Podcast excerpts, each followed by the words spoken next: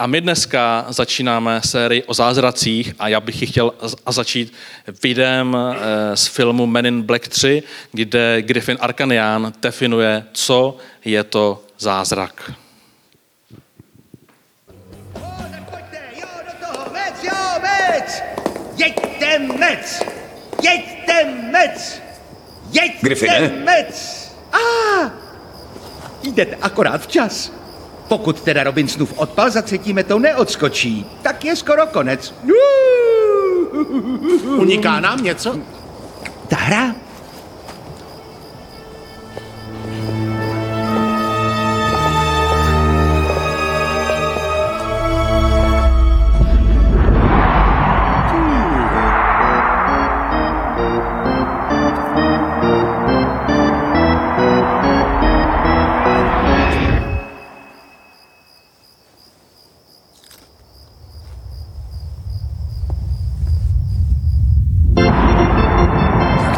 Ty vidíš. To je úžasné. Je to utrpení, ale má to i své světlé chvilky. Počkat, ten zápas se má hrát až v říjnu. Pro mě je pořád říjen i listopad, i březen. Je tolik budoucnosti a všechny jsou reálné, jenom nevím, na kterou dojde. Do té doby se dějí všechny. Tohle je má nejoblíbenější chvíle lidských dějin. Co všechno se muselo stát, aby Mets vyhráli světovou sérii. Vždy byli poslední a najednou získali absolutní vítězství. Říkal jsi, že pro nás něco má. Například ten míček z posledního autu pátého zápasu, vyrobený v roce šedesát dva ve Spaldingově továrně Massachusetts, nebyl aerodynamicky dokonalý, protože ta kůže nebyla správně vydělaná, kvůli tomu, že šíla manželka koželouha, který ji vydělával, ho zrovna tu neděli opustila s jedním golfistou. No, ten dar. Cože? Jo. jo, jo, jistě, v té krabici. E, e, to je to překvapení. Na ochranu země je to štít.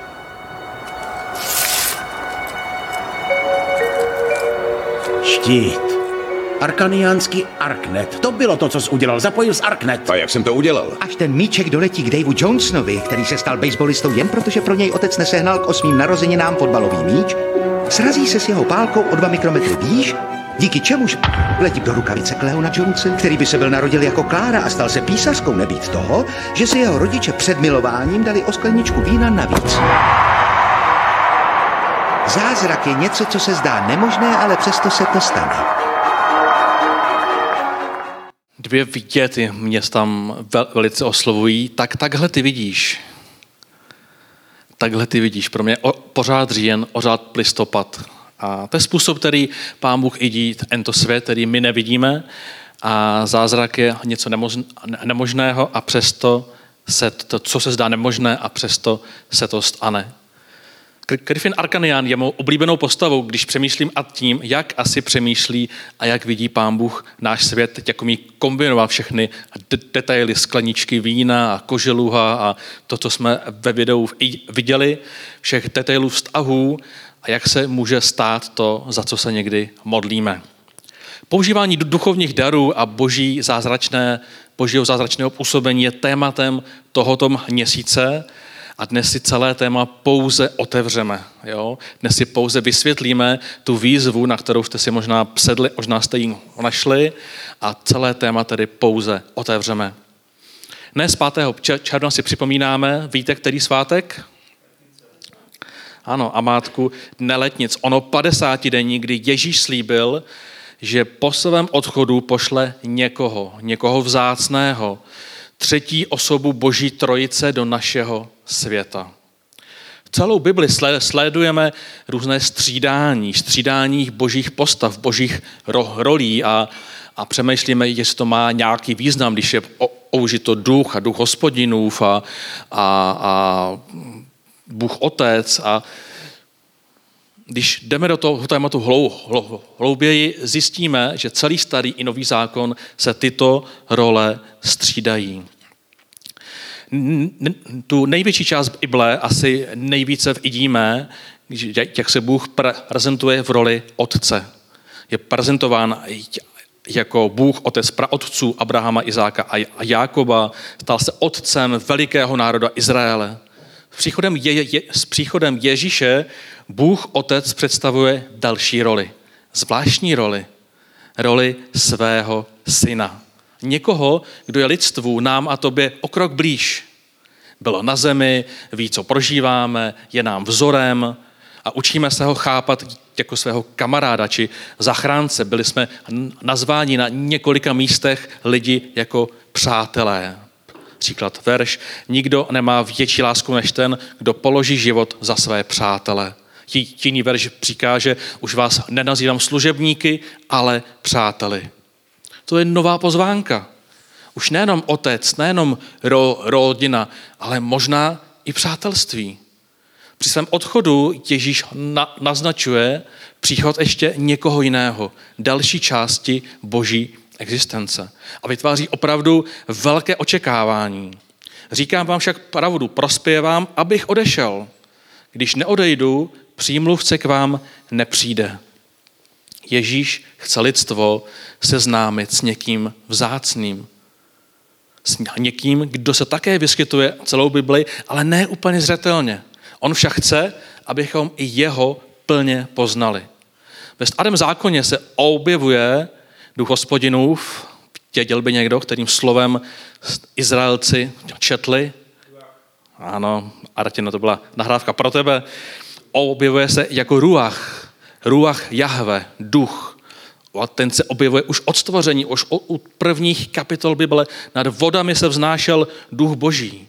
Izajáš píše, že na Mesiáše spočine duch páně, duch moudrosti, chápání, rady, moci, duch vědění a bázně. Ezechiel mluví o tomtéž duchu, dávám nové srdce, nového ducha. Je tady mnohosetleté očekávání. Jednou se stane něco, co ještě nebylo.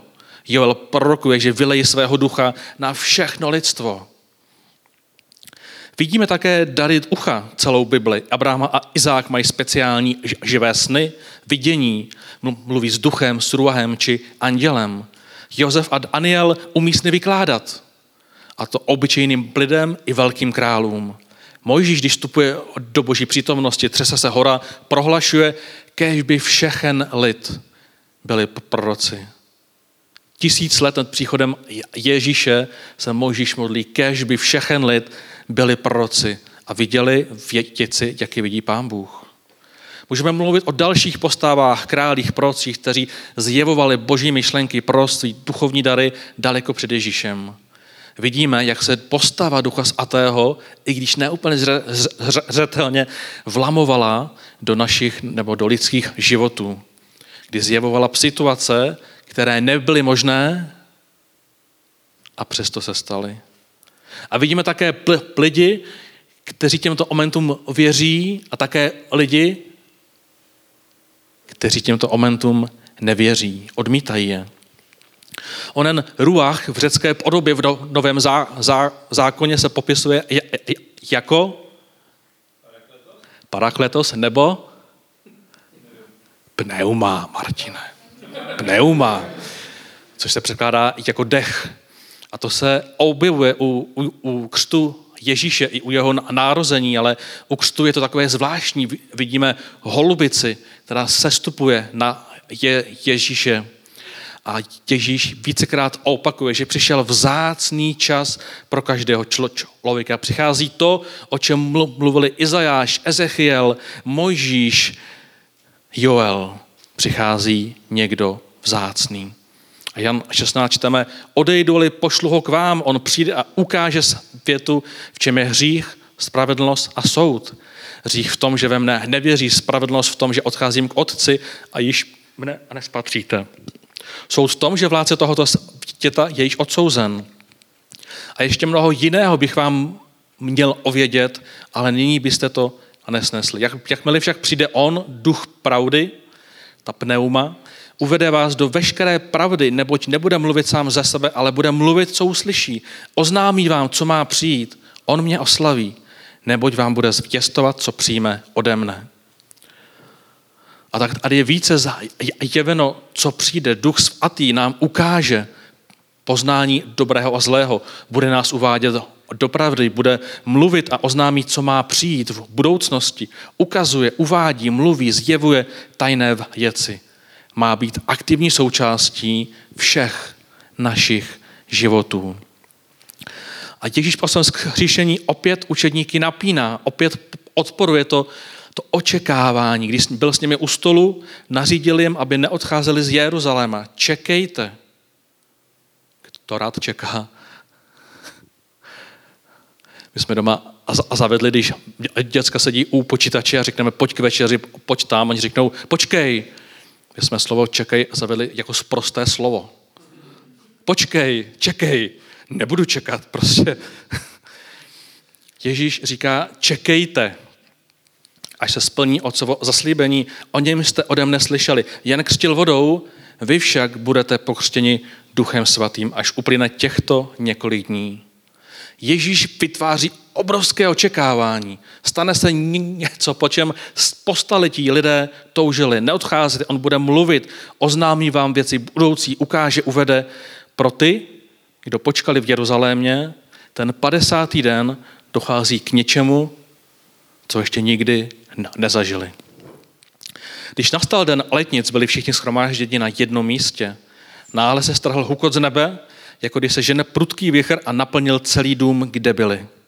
Ukázaly se jim jakoby ohnivé jazyky, rozdělili se a na každém z nich spočinul jeden.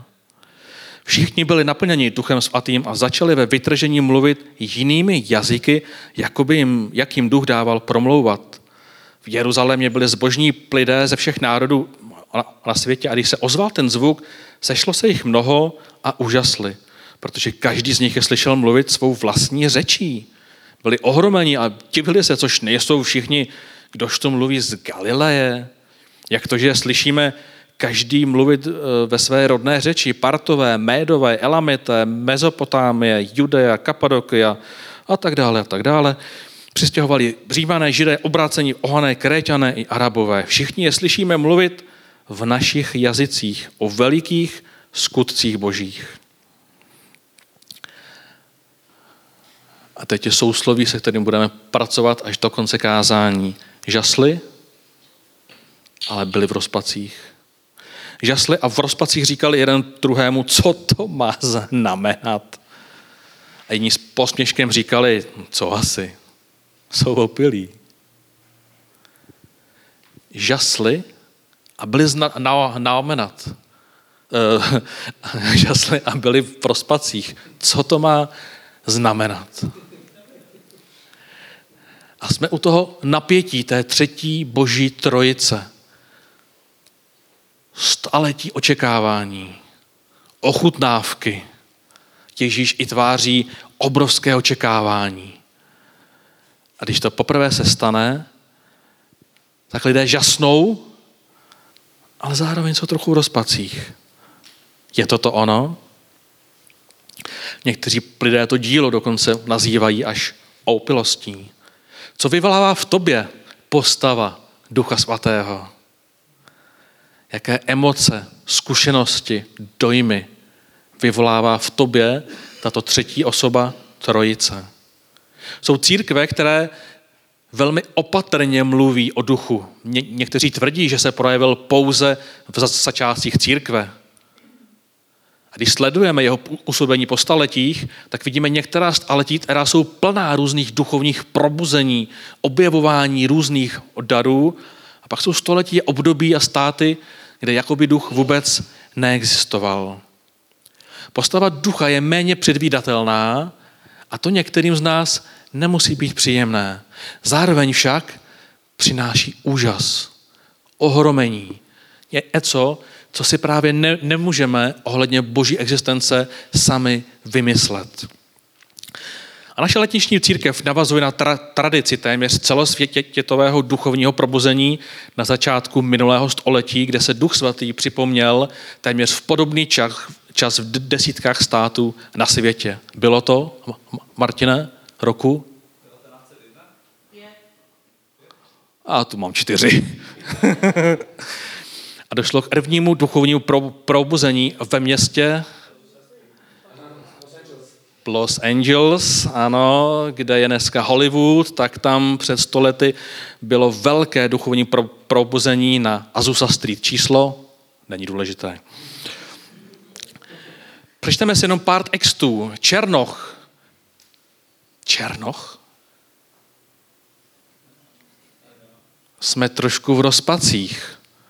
Jak může černoch v roce devatenáct set čtyři vést duchovní probuzení? Teď je to méně cenná bytost.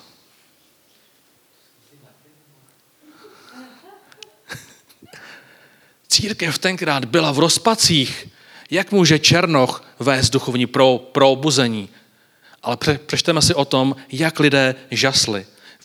William Seymour, máme ho na obrázku, takhle ten fešák vypadal, shromáždil malou odlitební skupinku, kde kázal poselství letnic a lidé na tom místě prožívali dotyky ohně ducha svatého a začali mluvit v nových jazycích a byli uzdraveni.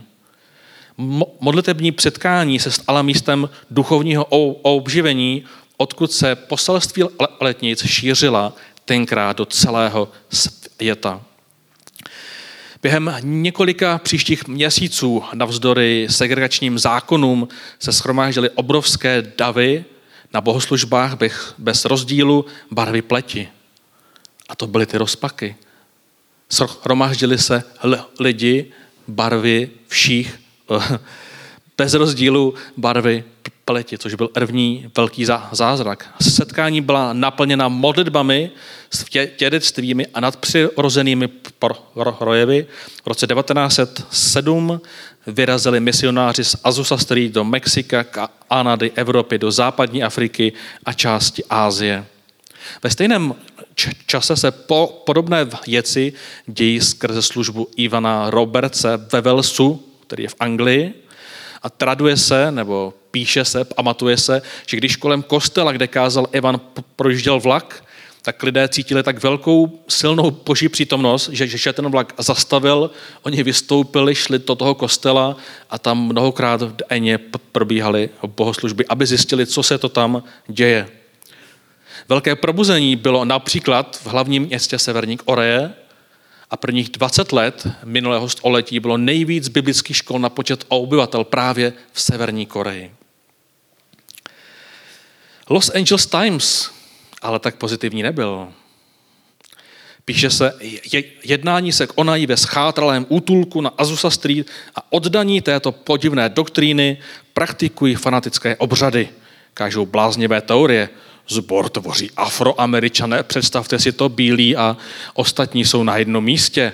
A několik bílých a noc je v sousedství děsivá díky vytí v těřících, kteří tráví hodiny kymácími se v nervózním přístupu odlitby a prosby. Tvrdí, že mají dar jazyků a že jsou schopni rozumět bábelům, tedy ostatním jazykům. Křesťanský týdeník nebo měsíčník, vlastně to nevím, La Foi Apostolique, si vyžádal společnou práci také většiny návštěvníků. Hrdí a dobře oblečení duchovní přišli vyšetřovat. Velmi rychle jejich ovýšené postřehy vystřídal údiv, poté přesvědčení a velmi často je našli váleci na špinavé zemi s prosbou Boha, aby jim odpustil a učinil je jako malé děti. Příběhy z první roky uvádějí případy, kdy nevidomí získali opět zrak, nemoci se okamžitě vyléčili a přistěhovalci hovořící německy, jidiš nebo španělsky, to vše překládají nevzdělaní Afroameričané, kteří k nim mluví v jejich mateřském jazyce kvůli nadpřirozené schopnosti.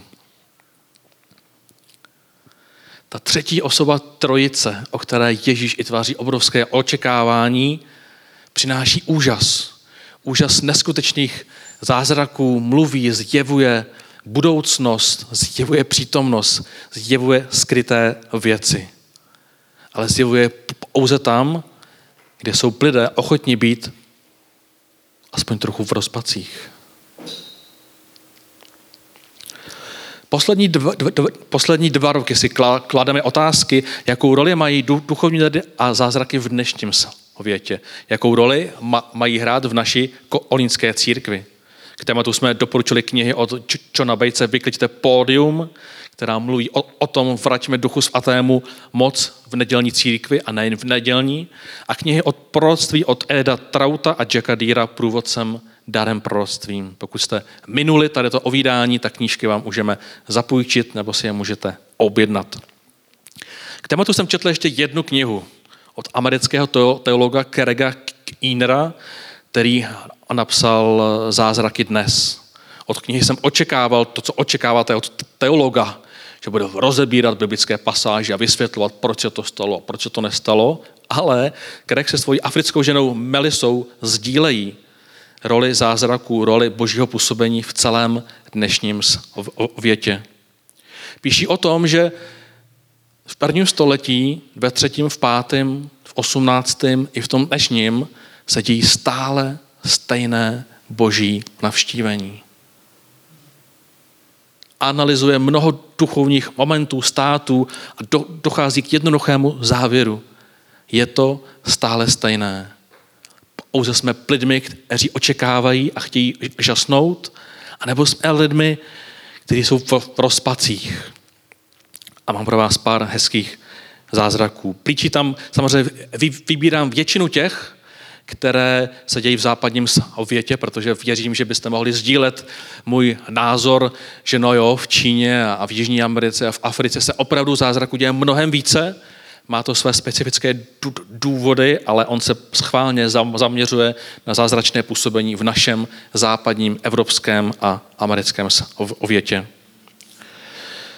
Můžete najít i v novinách, že v roce dva tisíce dvanáct fotbalista Fabrice Muamba v Evropě byl, byl sedmdesát osm inut, měl zástavu a srdce. O modlitbách se vrátil zpět. Pouze jedna z Číny. Paul Hattaway omíná ona smrt, a je to teda z Číny, ale za přítomnosti Angličana, smrt osmnáctileté dívky.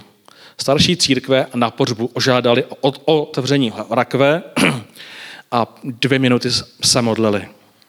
No právě, že ne, tři hodiny se modlili. A dívka vstala. A těchto pří, příběhů o vzkříšení lidí v Číně uvádí velmi, velmi mnoho a dějí se až do dnešních dnů. V roce dva tisíce patnáct spadl John v lednu od led.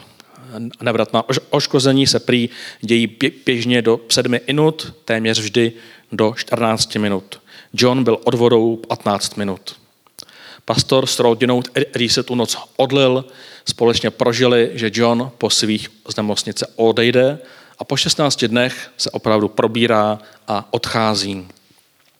Ale je jeden příběh, který chci říct trochu více, protože mě zaujal, protože byl zaviněný vlastní hloupostí a, a je to dost silný příběh z jedné rodiny v Americe.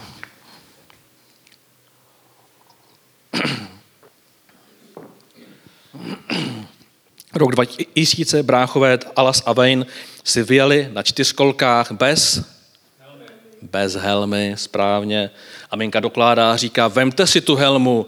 A Alas říká, já ji nepotřebuju. Dala se srazil s jiným vozidlem a o přední sklo si rozbil hlavu. Krvácel z uší, oči, pusy.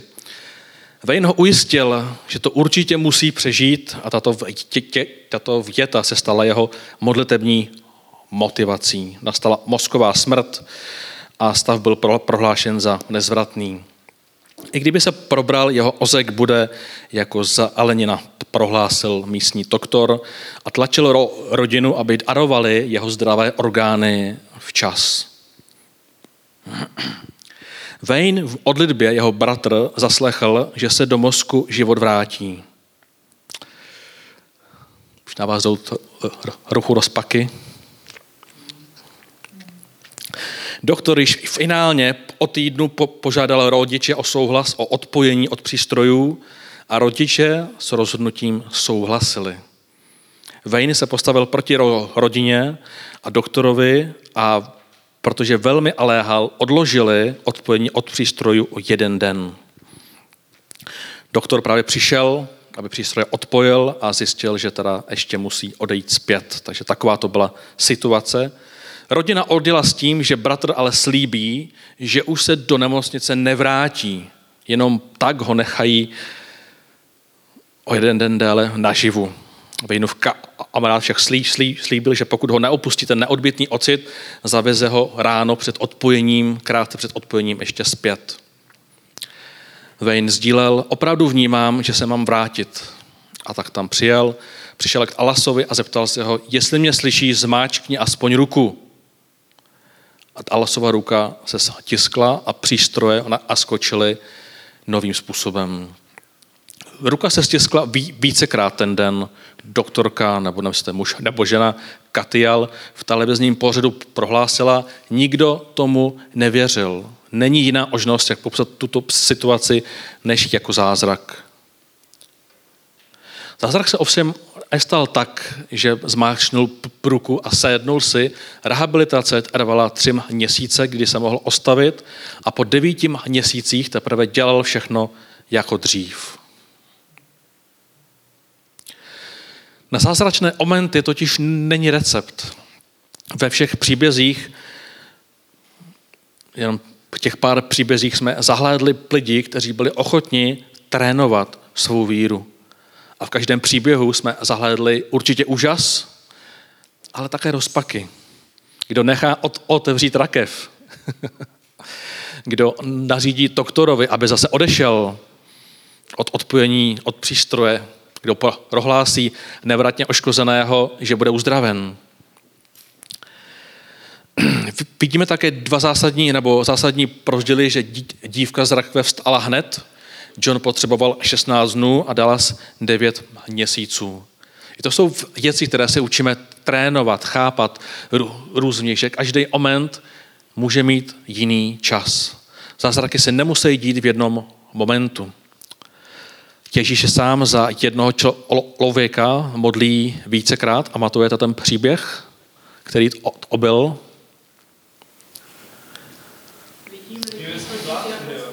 Mhm. Byl to člověk, který byl slepý a sám Ježíš se odlil vícekrát. Mám přátelé v Rusku, kteří velmi horlí po dary uzdravení a každý rok mi tvrdí, že mají desítky přátel, nebo oni jezdí po, po Evropě na různé misijní výjezdy, mají to, dokumentované boží zázraky uzdravení, ale já jsem zase byl trochu v rozpasí, říkal, no ale my se ale klidně odlíme pětkrát za jednoho člověka. Chám, aha. A tak jsem se Paula Hawkeleyho, vedoucího této organizace, zeptal, kolikrát jste se nejvíc modlili v jeden den za, za někoho, kdo byl prokazatelně uzdraven. Kolikrát myslíte? Patnáctkrát. Mi říkal, byste se za, za toho člověka jako odlili patnáctkrát a on někdy prostě vnímáš, že máš pokračovat.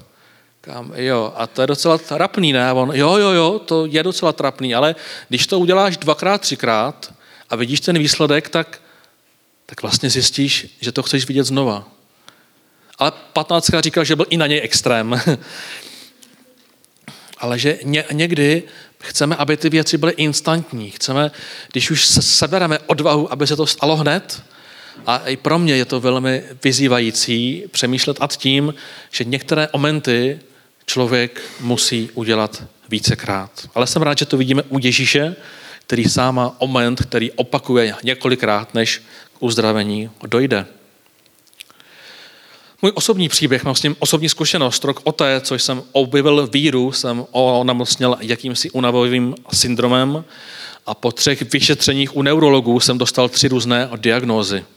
Shodovaly se pouze v jednom, že do sedmi let se nebudu hýbat vůbec, že budu ve vegetativním stavu a jeden z takovou odvahu prohlásil, když jsem mu sdílel nálezy toho předchozího, že už tu spíš nebudu vůbec. První dva roky, a to jsem zrovna studoval na této škole, byl jsem jako student nultého ročníku a v tom byla ta zvláštní boží rozřetelnost. Šel jsem na tuto školu v ještě to je v prosinci a všichni říkali, to je ale hloupé, aby si sem šel v prosinci. Já jsem říkal, je to hloupé, já to vím, já jsem ani nechci, ale jakmile jsem nastoupil, tak mě tady ta nemoc propukla a já jsem spal v nultém ročníku dvanáct až dvacet hodin denně. Zapomínal jsem, kdo je kdo, zapomínal jsem, byl jsem někde v Kolíně, zapomněl jsem, kdo jsem, kde jsem, a vypadalo to, že spíš nedožiju ani rok, natož nějakých sedm let. Pochopil jsem, proč mě Bůh poslal o rok napřed, protože jsem tu školu za dva roky nemohl zvládnout a zvládnul jsem ji tenkrát za tři roky, i když v jiném režimu. A rok poté jsem na jednom modlitebním setkání s kamarády prožil, že jsem uzdraven. jsem vnímal hlas, který říkal, od dneška jsi zdravý, a týden jsem opravdu byl stoprocentně zdravý. Jeden týden. A pak se to vrátilo zpátky. Pak se to vrátilo totálně zpátky a já jsem pochopil až, až časem, že moje uzdravení bylo postupné. Nebylo náhlé, ale v ten jeden moment nastalo, Bůh se rozhodl, ale bylo částečné a probíhalo několik let. Chci vás dnešním kázáním tak pozvat, pozvat do toho tématu Boží přítomnosti. Všichni ho nějakým způsobem znáte, už jste o něm hodně četli, ale já vnímám, že Pán Bůh nás volá, abychom šli hlouběji. Abychom se rozhodli, že se nebudeme bát být v rozpacích a proto budeme více žasnout. Abych se ujistil před několika měsíci, že tuto sérii vůbec máme spustit, zeptal jsem se Boha v sobotu večer, aby dal výzvu i mně. Abych vám mohl říct, že už v tom jsem. Jestli je někdo v těžké životní situaci, ať ho uvidím a mohu ho provázet. Ideálně, aby to nebyl člověk z církve. A tak jsem v sobotu tuto modlitbu vyslal, že jsem připraven, nebo jsem si to aspoň myslel. A druhý den byla neděle, byla večeře Páně, možná si to pamatujete, já jsem si kleknul na, na, na pódium a řekl jsem, že součástí večeře Páně, toho, té zkušenosti s Kristem je i uzdravení. A ve chvíli, kdy jsem si kleknul a chtěl jsem říct, že základem toho je uzdravení, tak ten kamarád přišel tamhle nahoru. V tu vteřinu. Ne ten den, ne v tu minutu, v tu vteřinu. A já jsem tu větu nechtěl říct. Já jsem nechtěl říct, že Bůh uzdravuje, protože mě to zavazovalo se s ním modlit. A tak jsem si řekl, že musím přijmout tu trapnost, tu nejistotu. Do, dokončil jsem to, o, po bohoslužbě jsem ho ozval dolů. On ho nikdo nepozval, já jsem ho nepozval. Jsem nechtěl, aby přišel, nebo už se dělám trochu srandu, ale, ale on prostě přišel na vteřinu přesně a já jsem pochopil, že Bůh tuto sérii žádá. dvanáct hodin od modlitby. A tak jsem s ním šel dolů a říkám mu, budu se s tebou modlit za tvoje uzdravení. On mi říká, a víš, že v to nevěřím? Říkám, jo, vím, ale já prostě musím. A on, tak, tak jo, tak jestli ti nebude adět, že v to nebudu věřit, říkám, ne, musím tě už to neříkej, pojďme se odlit. Ve čtvrtek jsme se odlili spolu o třetí a on prohlásil, že by si přál, aby jsme se spolu modlili pokaždý, když se uvidíme sami. Říkal, něco se děje, neřeknu ti co, ale něco se v mém životě děje. Byl to ale člověk, když jsem se přestěhoval do Kolína, říkal, Martine, jsi jako dobrý chlap, ale vlastně hlavně mě nemluv o tom tvým Bohu, o církvi, nezvi mě tam, nechci o tom slyšet. Nechci o tom slyšet. Byl to člověk, který byl nejvíc proti a řekl mi to naprosto otevřeně. Je to člověk, se kterým se teď modlím. Byl to třetí, už můžu říct pravidelně. Říká se, že když se něco stane po druhé v dnešní době, tak se to děje furt.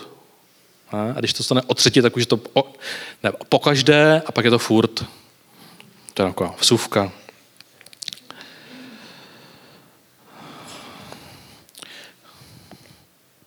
Ta odlitba, když se odvážíme odlit s našimi přáteli, často způsobuje úplně jiné věci, než za co se v tu chvíli modlíme.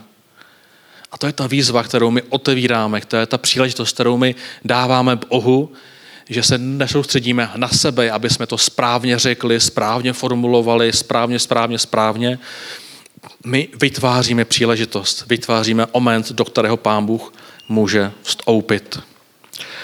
A jeho příběh, když jsem se optal, a co teda, jak probíhá ta tvoje nemoc? Říkal, oh, je to lepší, ale to je těma doktorama samozřejmě, že jo?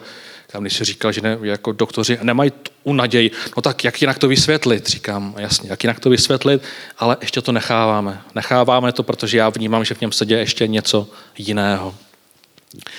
Byl jsem v rozpacích, byl, ale zároveň žasnu. Právě proto, že on byl jediný, kdo se proti víře stavěl vždy nejvíc. A tak hlavní vtětou bych si přála, aby tento měsíc bylo, že o duchovních darech nemluvíme, ale vytváříme pro ně příležitost. A tím si rozšiřujeme výtětu z mi, mi, minulého září, kdy jsme říkali, že pro Roměna je víc než informace. Hledání, zakoušení Boha je víc než mnoho diskuzí a informací o tom, jak by to asi Bůh měl dělat. Takže dáváme nový level z proměna, která je víc než informace.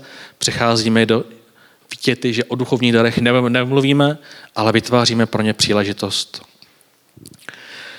A zakončím posledním příběhem, který je o části papírku, který máte každý před sebou, a to otázkou, pro který dar zkusíš horlit, který duchovní dar ti je blízký, o který řekneš Bohu, chtěl bych ho, chtěl bych ho zkusit praktikovat, chtěl bych do něj vstoupit, chtěl bych ho trénovat. Paradoxně, nejvíce zázračných momentů v mém životě probíhaly v části mého života, když jsem uvěřil, vůbec ničemu jsem nerozuměl, nic jsem nechápal, Bibli jsem nečetl, ale získal jsem úžas a nadšení. Kamarádovi umírala maminka a já jsem plný nadšení, že Bůh teda existuje a že nějak funguje, tak mu řeknu, tak já tam půjdu s tebou. A on mi říkal, tak jo, co budeš dělat? Říkám, to ještě nevím. A tak jsme šli, proběhl ten moment té trapnosti, protože ve chvíli, kdy jsme přišli my, tak přišli další tři návštěvy, takže nás tam bylo asi deset. A když jsem zjistil, že Aminka je v podstatě v komatu, v lehkém komatu, a že s náma nekomunikuje, tak jsem vůbec nevěděl, co mám dělat, a kamarád mi řekl, tak co křesťánku, asi nic, veď, říkám, asi nic.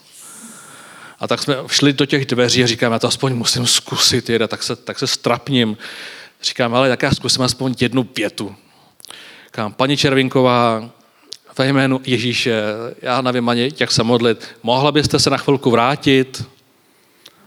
Paní Červinková otevřela oči a řekla, ahoj Artine, co tady děláš? Říkám, jedu. Říkám, no, co tady dělám? Já vám řeknu o Bohu, o Ježíši, a když budete chtít, tak můžete dát svůj život. A ona, to bych chtěla, cítím, že už tu dlouho nebudu. Říkám, tak jo. Tak jsme se odlili, ona řekla amen, přišli ty její synové, mami, a vrátila se do komatu. Za několik dní zemřela. Když jsem byl méně racionální, zjistil jsem, že jsem víc bláznivě věřil, zároveň jsem prožíval tyto různé zvláštní momenty. Kamarád, který měl černý kašel, vel, velmi vzácný výskyt v České republice tehdy, tak mi po telefonu říkal, hele, ty jsi tady uvěřil, můžeš mě uzdravit? Říkám, já nevím, asi ne, ale zkusíme to. Odlili jsme se v telefonu, byl náhle uzdraven. Doteď, když se přestěhoval k Praze, tak na to spolu vzpomínáme, že to byl velký zázrak pro něj. V průběhu života jsem se však přestal odlit za nemocné lidi. Za, začal jsem více rozvíjet racionální víru. Je to špatně? Není to špatně. Rozvíjíme vztah k Bohu Otci, rozvíjíme vztah k Bohu Ježíši a máme pozvánku. Pozvánku rozvíjet vztah s Duchem Svatým. To není povinnost, je to příležitost. Tak jsem celé ty proky vedl lidi k Bohu Otci, který napravuje a uzdravuje naše vztahy. Věřil jsem v Ježíše, který se nám dá poznat a napravuje nás od našich chyb, slabostí, hříchu, a celé ty proky jsem praktikoval některé z duchovních darů. Můj oblíbený byl a je slovo poznání či víra pro nějakou konkrétní situaci. A vidím, že v Bibli a naši hrdinové, a jsem v závěru, řešili to stejné. Pavel píše Timotejovi, připomínám ti, Timoteji, připomínám ti jednu věc, abys v sobě rozněcoval ten boží dar, který si přijal, v jeho případě skrz skládání rukou, ale může to být různými způsoby. Musíš pamatovat, že Bůh nám nedal ducha strachu, ale, ale síly, lásky a rozvahy. Nestyď se za svědectví našeho Pána. Já vás chci vyzvat tento měsíc, a samozřejmě i dál, ale speciálně tento měsíc, k jednoduché modlitbě. Připrav mi, Duchu Svatý, v situaci, která vyžaduje tvůj zásah. Připrav mi, Duchu Svatý, v situaci, ve které se můžeš zázračně projevit. Roli Ducha Svatého v průběhu v životě miluji a pak pro nějaké oddivné okolnosti po, pozastavím svůj vlastní trénink. Jsem součástí nějakého přesvědčení, čtu nějakou knížku, která se mi zdá oddivná, a tak se trošku stáhnu. Minulý rok jsem však cestoval právě po mých kamarádech, kteří jsou v tématu silnější, a proto vnímám, že v našem sboru Bůh klade tuto otázku i nám. Jaké místo mu dáme? Jaký prostor mu dáme? Jsme ochotní být v rozpacích? Protože pokud ano, tak máme zaslíbení, že budeme žasnout. Budeme žasnout. A víte, co se děje s tím, kdo žasne? Tak rád se chodí odlit. Ještě víc rád si, si čte Bibli. Ještě víc rád sdílí víru s ostatními. Protože úžas přináší ochotu a radost víru sdílet. Není to povinnost. A je to krásná pozvánka. Je to významná ozvánka. Duch Svatý před sto osmnácti lety se vlomil opět do světa a změnil ho. Duch Svatý tehdy vyzval tehdejší svět, aby jsme přestali rozdělovat lidi na bílé a černé. To byla v podstatě sociální revoluce. Duch Svatý tenkrát vyznal, vyzval svět, aby jsme dali stejný statut mužům i ženám. Ženy se staly kazatelky, ženy tehdy v církvi byly vyzvány, aby zaujali stejné místo podle svých darů jako muži. To bylo rozpačité téma. Řešilo se v podstatě celé století, dalších osmdesát let se řešil vztah k různobarevným lidem a k úloze ženy ve společnosti. Celé to začal Duch Svatý. Výsledkem bylo, že miliony lidí žasly. Našli svobodu a našli tu část boží trojice, která přináší úžas a touhu mluvit o ní dál. Poprosím Slávku, aby jsme zakončili dnešní bohoslužbu právě zamyšlením a písním o tom, jak Duch Svatý pracuje a chce být v našich životech. A tak chceme-li více žasnout, Duch Svatý je tou cestou a tou pozvánkou. Jeho přítomnost i zkušenost ti přinese větší schopnost mluvit o víře, větší ochotu přijímat výzvy a budeš se více těšit z modlitevních momentů. Pavel připomínal Timotejovi, připomínám ti. A tak chci v lásce připomenout sám sobě. Prvně sám sobě, ale také vám všem. Abychom v sobě mohli roznítit, odpořit, obnovit ten boží dar, který jsme přijali, anebo po něm nově toužit. Možná úplně oprvé řekneš, já bych sem chtěl zkusit prorokovat, já, já bych sem chtěl mít dar oznání, já bych sem chtěl, chtěl mluvit v jazycích možná. Základní odlitbou je, chci vás izvat, připrav mi Duchu Svatý při situaci, která vyžaduje tvůj zásah. Když jsem se odlil v sobotu večer, já jsem vůbec nevěděl, co se stane. A Bůh za dvanáct hodin přivedl člověka, který na vteřinu přesně se na mě kouká, když se odlím za uzdravení. Bůh chce něco dělat. A já nechci přehánět očekávání, nemám rád vytvářet něco, co se nestane, ale zároveň vnímám břemeno, že Duch Svatý chce dělat něco nového mezi námi. A když říkám mezi námi, znamená to ve tvém životě. Ne v tom druhém, ne v tom, kdo je vlevo nebo vpravo, ale ve tvém životě. A tak vás chci vyzvat tento měsíc se modlit. Duchu Svatý, připrav mi v situaci, která vyžaduje tvůj zásah. Nauč mě chodit v daru, v duchovním daru, po kterém toužím. A můžete si na tom apírku, kterým takovým checklistem, odškrtávat, co se vám povedlo. Je to ně, něco, co nemáme ve svých rukou. Jak říkal Griffin Arcanian, zázrak je něco, co je, se zdá nemožné, a přesto se to stane. Pane Ježíši, slavíme dneska svátek, nebo svátek le, letnic, den, kdy jsi přišel tím zvláštním, nečekaným způsobem mezi lidi, kdy se pokřtil sám sebou a lidé získali ty zvláštní jazyky a my tě znova zveme. Zveme tě do naší církve. Já tě zvu, Pane, do svého života. Zvu tě do zkušeností každého z nás, kdo dneska přišel, abychom mohli zakusit něco nového s tebou.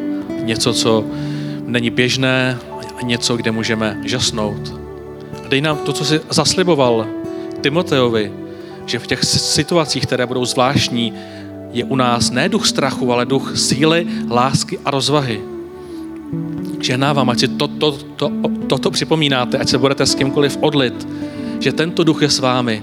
Ne strach, ne trapnost, ale síla, láska a rozvaha. Zkusme tento měsíc roznítit nějaký boží dar, žádejme o zkušenost a buďme připraveni. Amen.